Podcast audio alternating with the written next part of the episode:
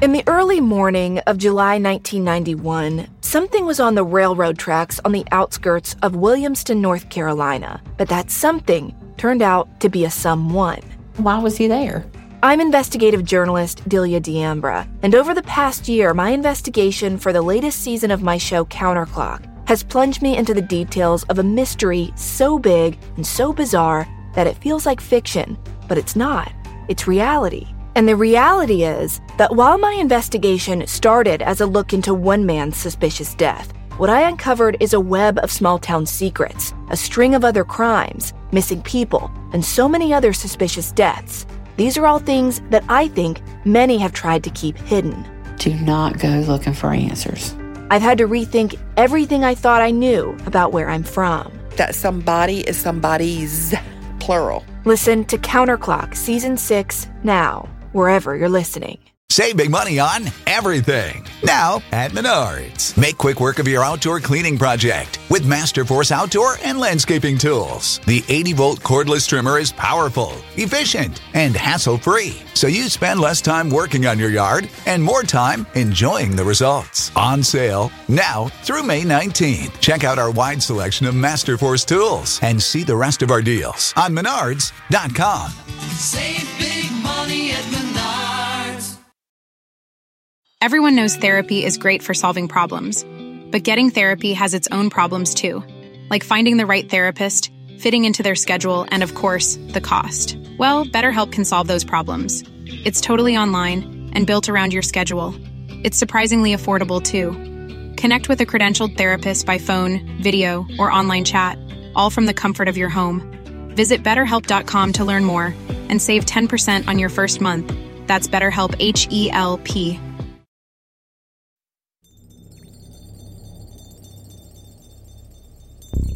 In most cases we've covered on this show, the victims of paranormal events are just that victims. People going about their day not expecting the supernatural to just show up on their doorstep. Netta Fornario was not one of those people. In 1929, she visited the Scottish island of Iona, specifically in search of the island's spiritual healing powers. But weeks later, she wound up dead and the circumstances surrounding her demise point to something much darker than a vacation gone wrong.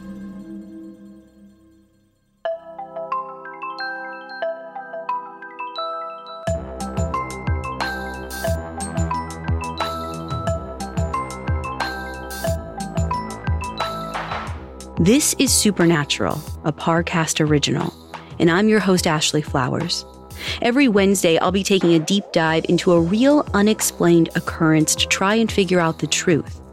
You can find all episodes of Supernatural and all other Parcast originals for free on Spotify. This week, we're looking at a woman named Netta Fornario. In 1929, she was found dead on the island of Iona, and it's possible that she was the victim of a secret occult society. We'll have more on Netta after this. Experience the joy of running in the new Triumph 22 from Saucony, the original running brand. Stacked with luxury foam cushioning, Triumph 22 turns miles into smiles with the ultimate blend of comfort and energy return. Shop Triumph 22 at Saucony.com. That's S A U C O N Y.com.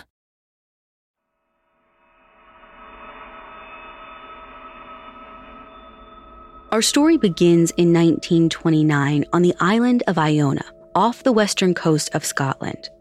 Iona is super tiny, about one and a half miles wide and three miles long, and it's pretty antiquated, even by early 20th century standards.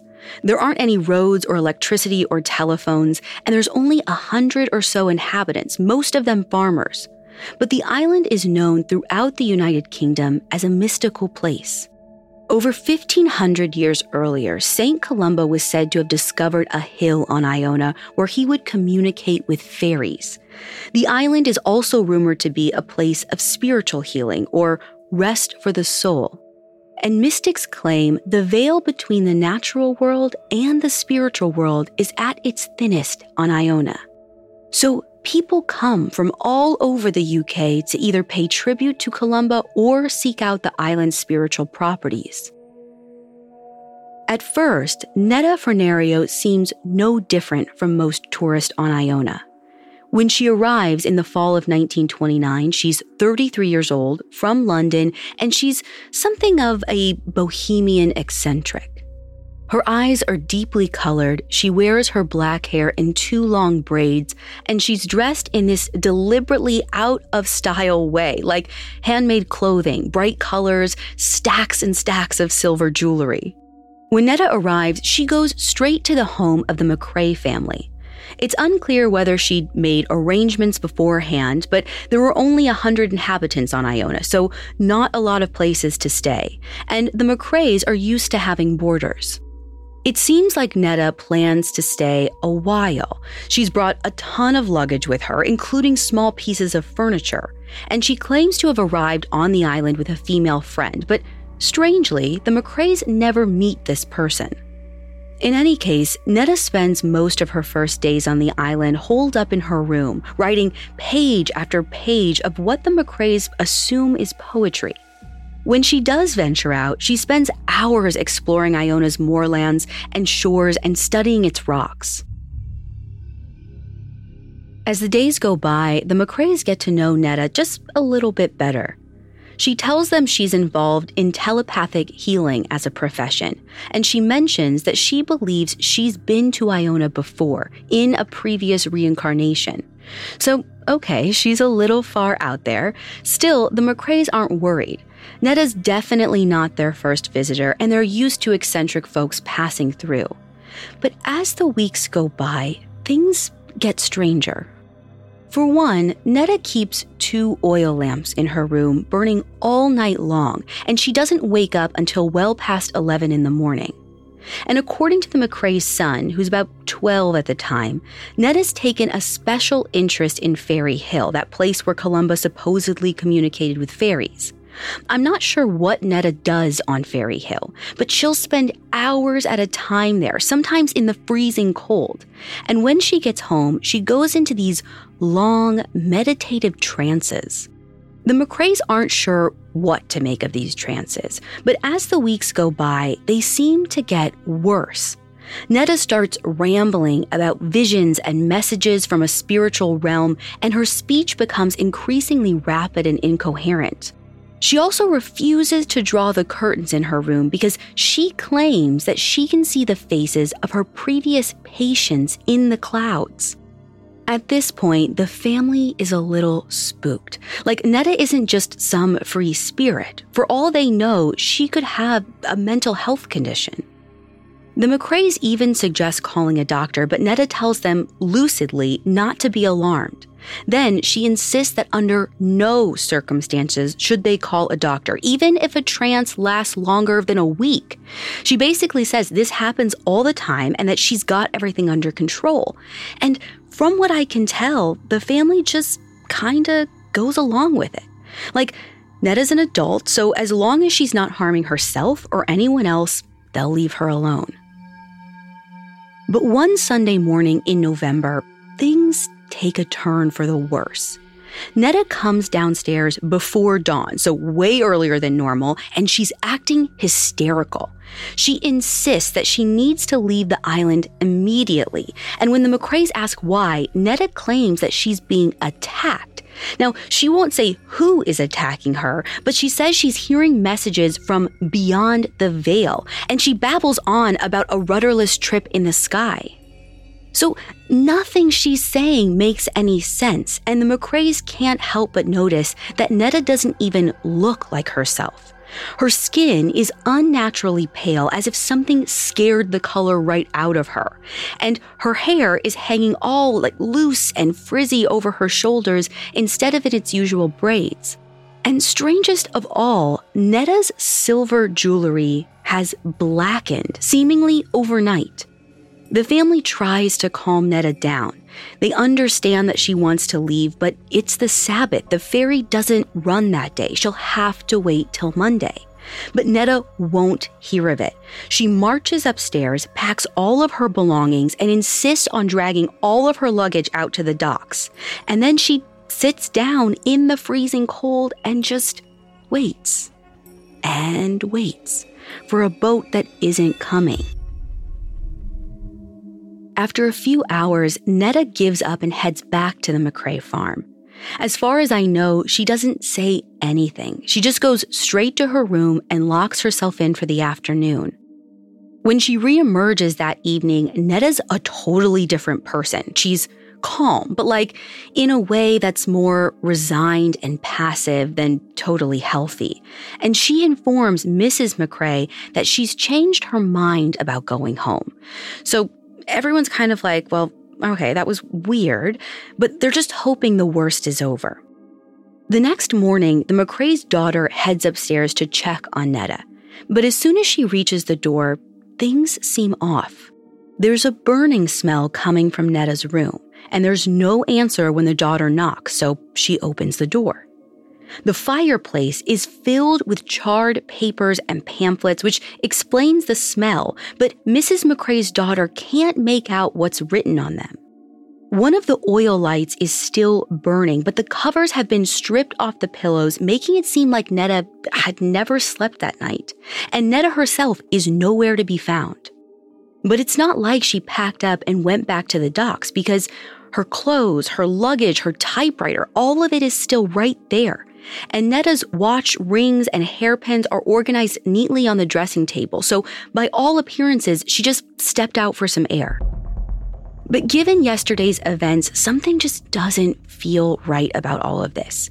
So by noon, when Netta still hasn't returned, the McCraes put a call out to the rest of the island and organize a search party. Iona has roughly 2,000 acres of land and incredibly rocky coasts. So finding a missing person is doable, but it's not that easy. And by evening, there's still no sign of Netta. It's getting so cold that the search party is unable to continue, so at some point they call it a night. The next morning, there's still no sign of Netta. She never came home. So the islanders decide they'll investigate the peat bogs, which are about two miles from the village. As they're looking around, one of the collies begins to bark. The dog drags the search party through a desolate area until they reach Fairy Hill on the other side. And what they find is incredibly disturbing. We'll investigate Netta's death right after this. Hi, listeners. I'm Kate from Parcast Network, and I'm here to share about an all new original series that will send shivers up your spine called Haunted Places Ghost Stories. Starting October 1st, we're bringing you the scariest, most hair raising ghost stories ever imagined.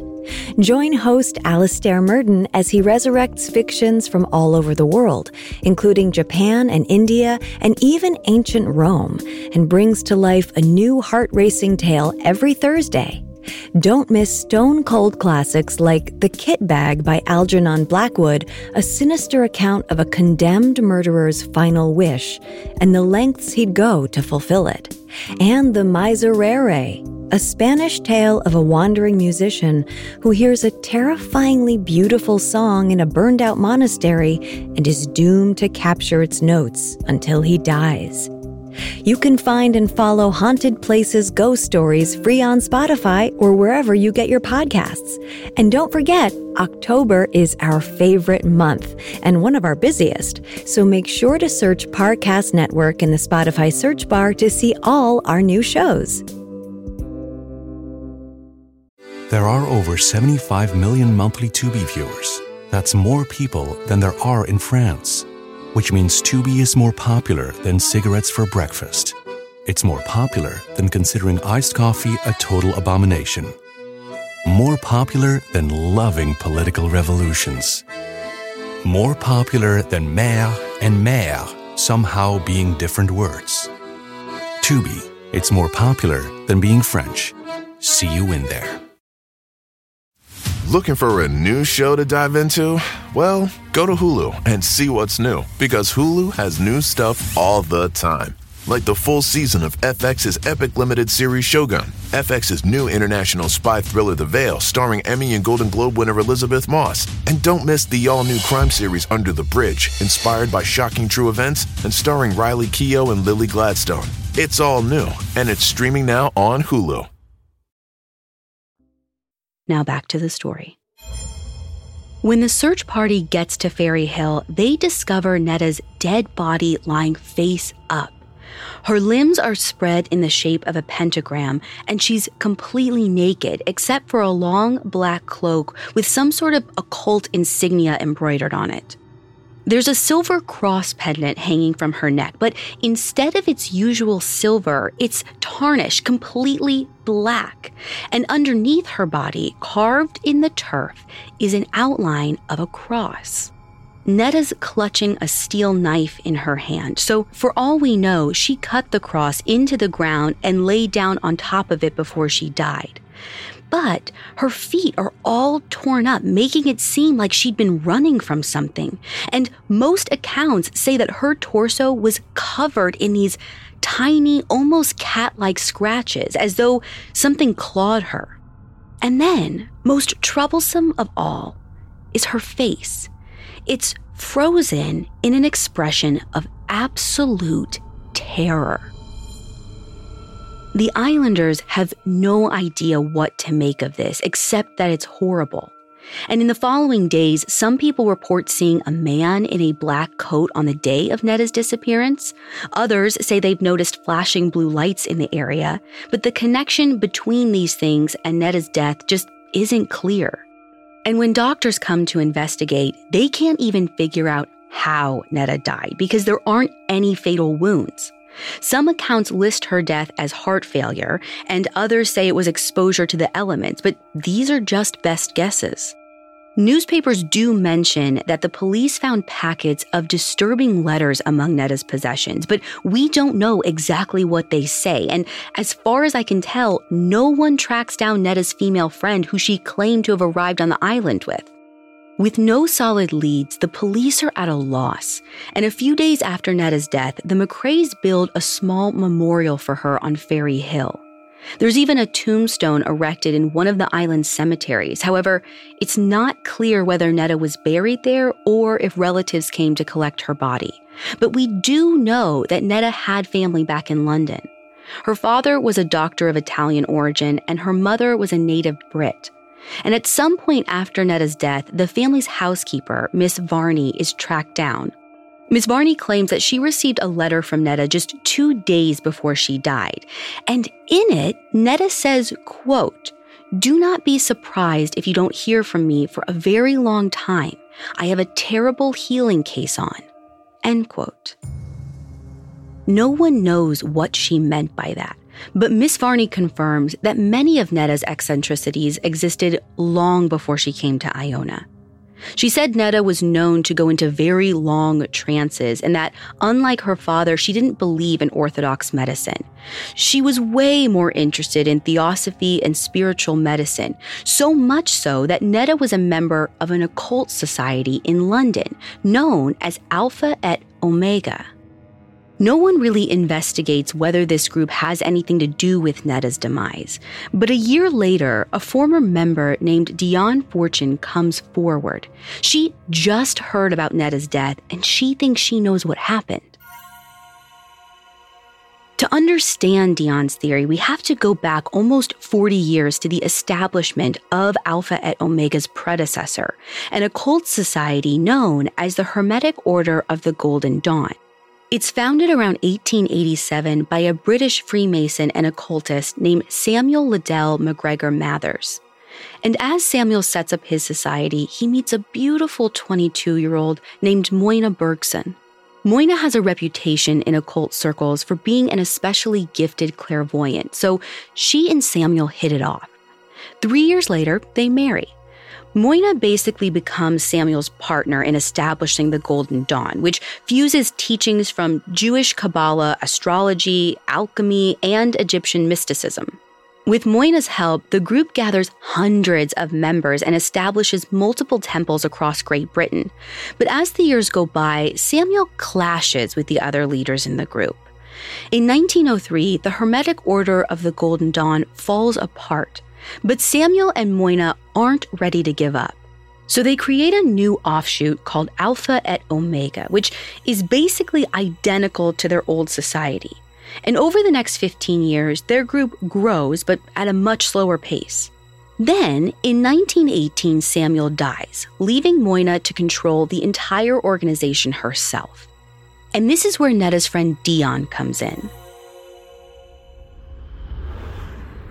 Dion joins a Scottish branch of Alpha et Omega in 1919, the year after Samuel's death. At this point, she's probably in her like early 20s, but Dion believes she had psychic powers since she was a teen. So, a magical society dedicated to the occult and spiritual development is a perfect fit for her. She does so well that by 1920, Dion transfers to a London temple where she can work directly under Moina. And according to Dion, Moina is super impressed with her.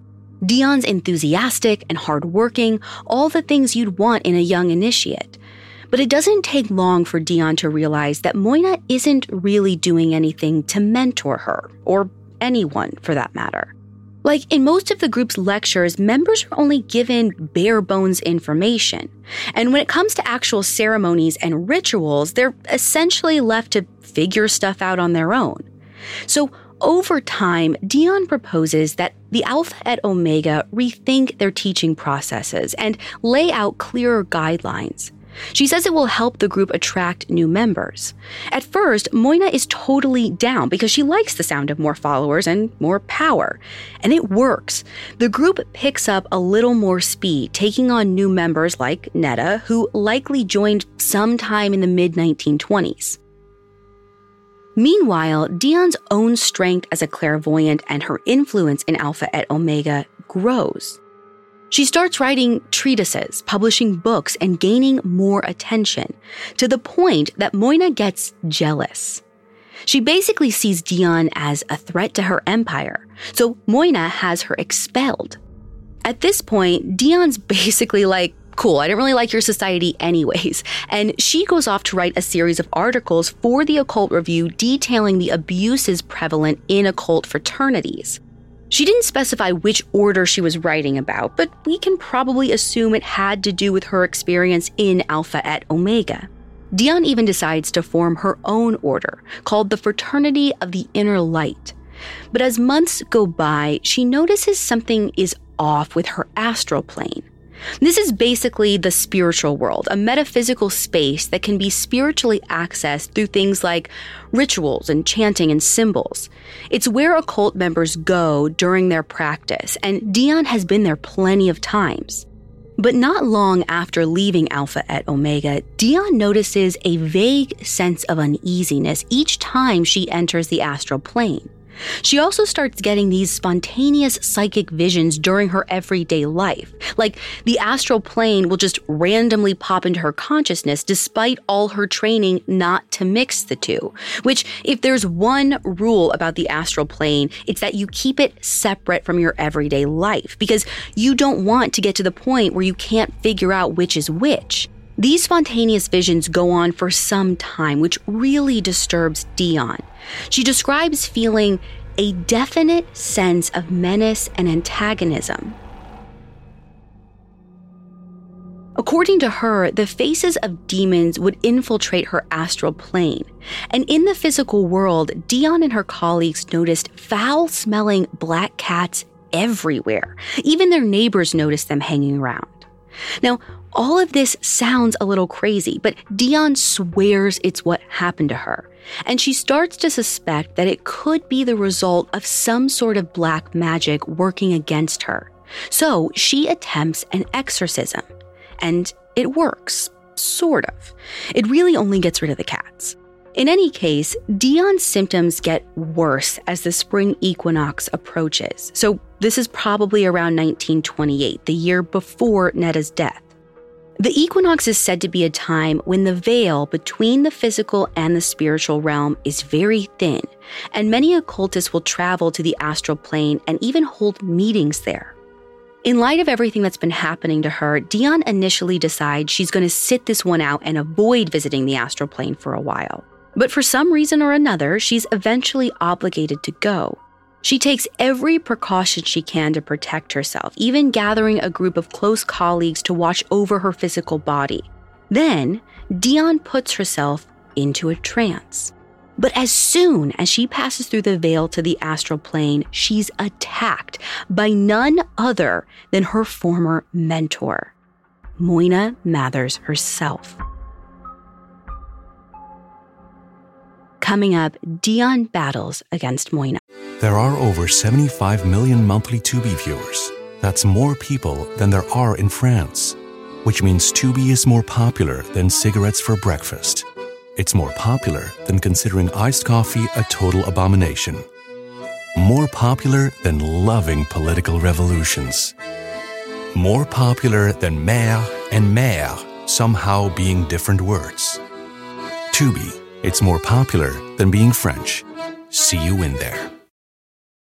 Stop punishing yourself with bland, chalky protein shakes and fuel your fitness with the best protein in the game at GNC. We've got the hottest brands and flavors that legit taste like cookies, your favorite cereal, indulgent desserts, and more. It's on at GNC. Now back to our story.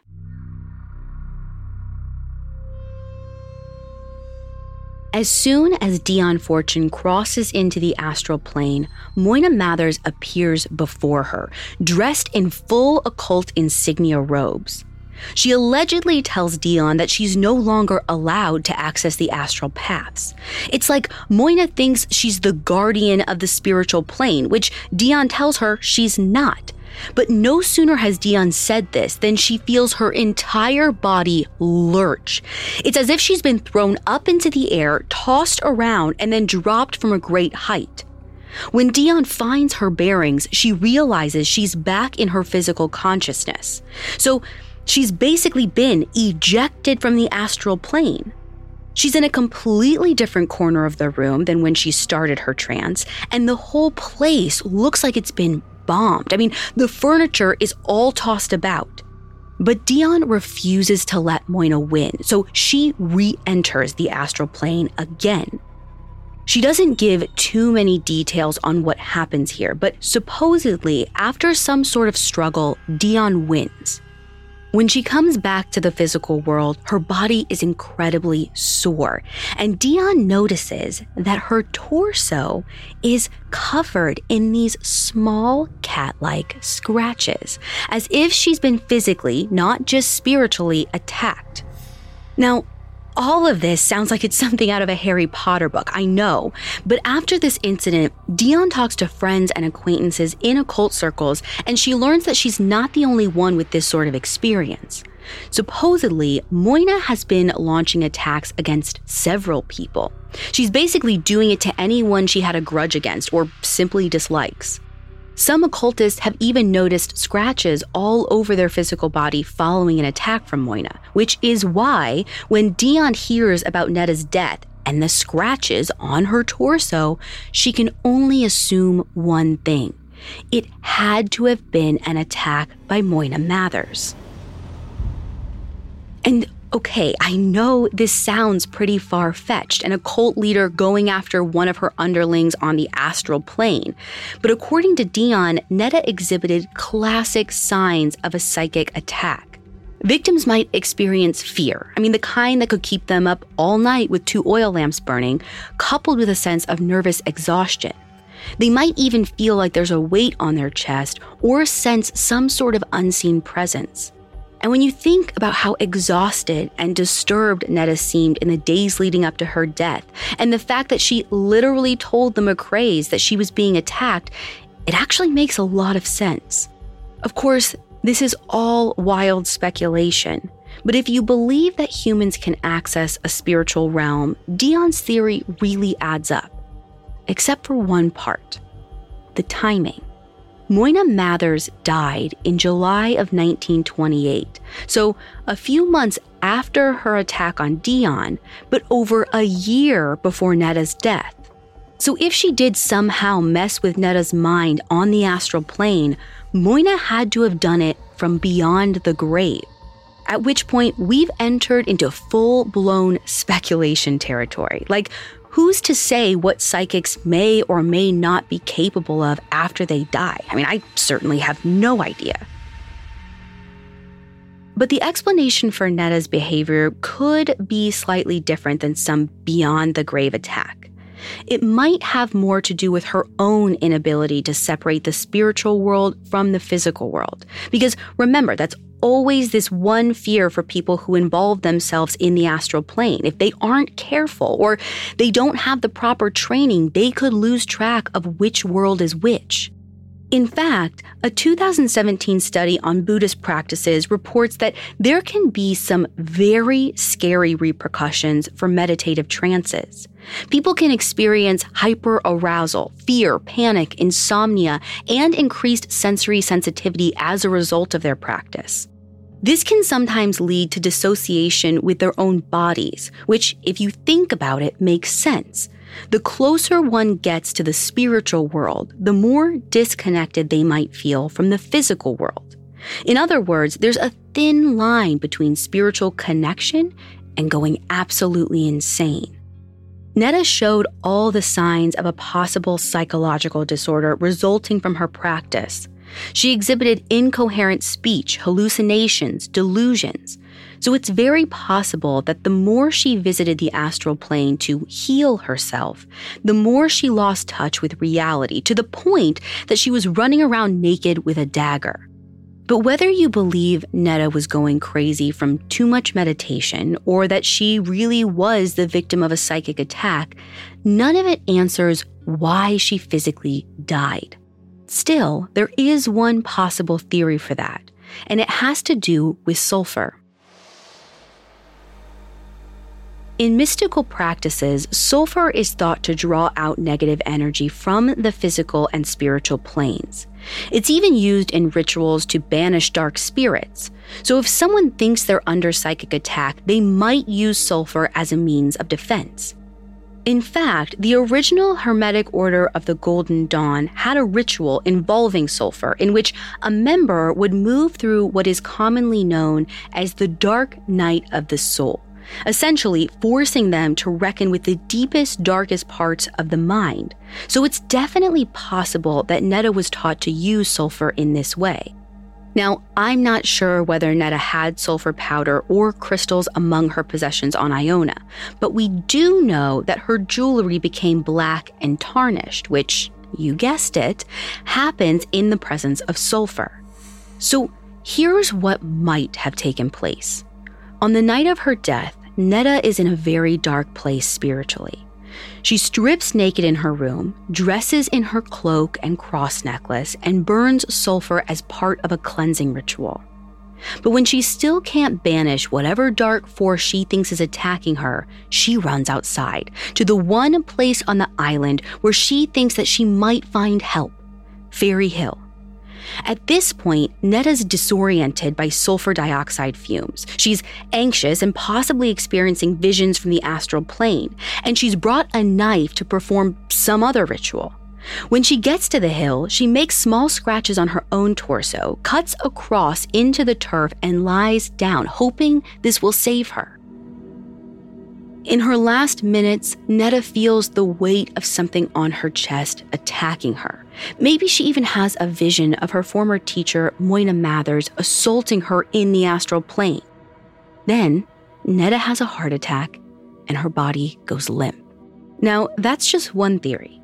Some think Netta was having a full blown psychotic break when she went out to Fairy Hill, and that this led to some form of cardiac arrest. Others believe that she was so out of it that she literally froze to death. And it could be any of these theories, or none of them at all. Like, what if Netta was actually running from something, like a wild animal or even a human? I mean, for all we know, the reports of a man in a black coat could have been a clue about some sort of murder. Maybe Netta met up with someone she knew from the occult and they administered poison or scared her to death somehow. Or maybe her elusive travel buddy had something to do with it. Then there are those strange blue lights people reported in the days leading up to her death. Did they belong to some sort of UFO? Or were there actual fairies involved somehow? Like, obviously, that's as crazy as it gets, but everything about this story is just so far fetched to begin with that at a certain point, anything seems possible. For all we know, the answers could be buried inside Netta's coffin. But whether that's in an Iona cemetery or somewhere in London or someplace else, I'll let you do the digging.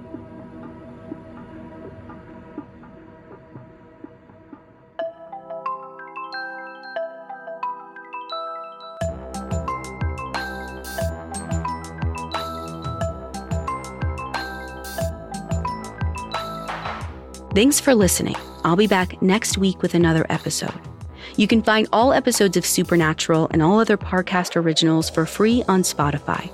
Spotify has all your favorite music and podcasts all in one place. They're making it easier to listen to whatever you want to hear for free on your phone, computer, or smart speaker.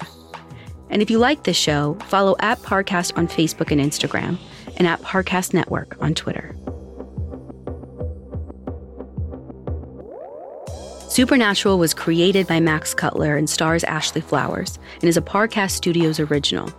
It's executive produced by Max Cutler, sound designed by Carrie Murphy, with production assistance by Ron Shapiro and Carly Madden. This episode of Supernatural was written by Stacey Lee Nemiak with writing assistance by Ali Wicker and Drew Cole. To hear more stories hosted by me, check out Crime Junkie and all AudioChuck originals.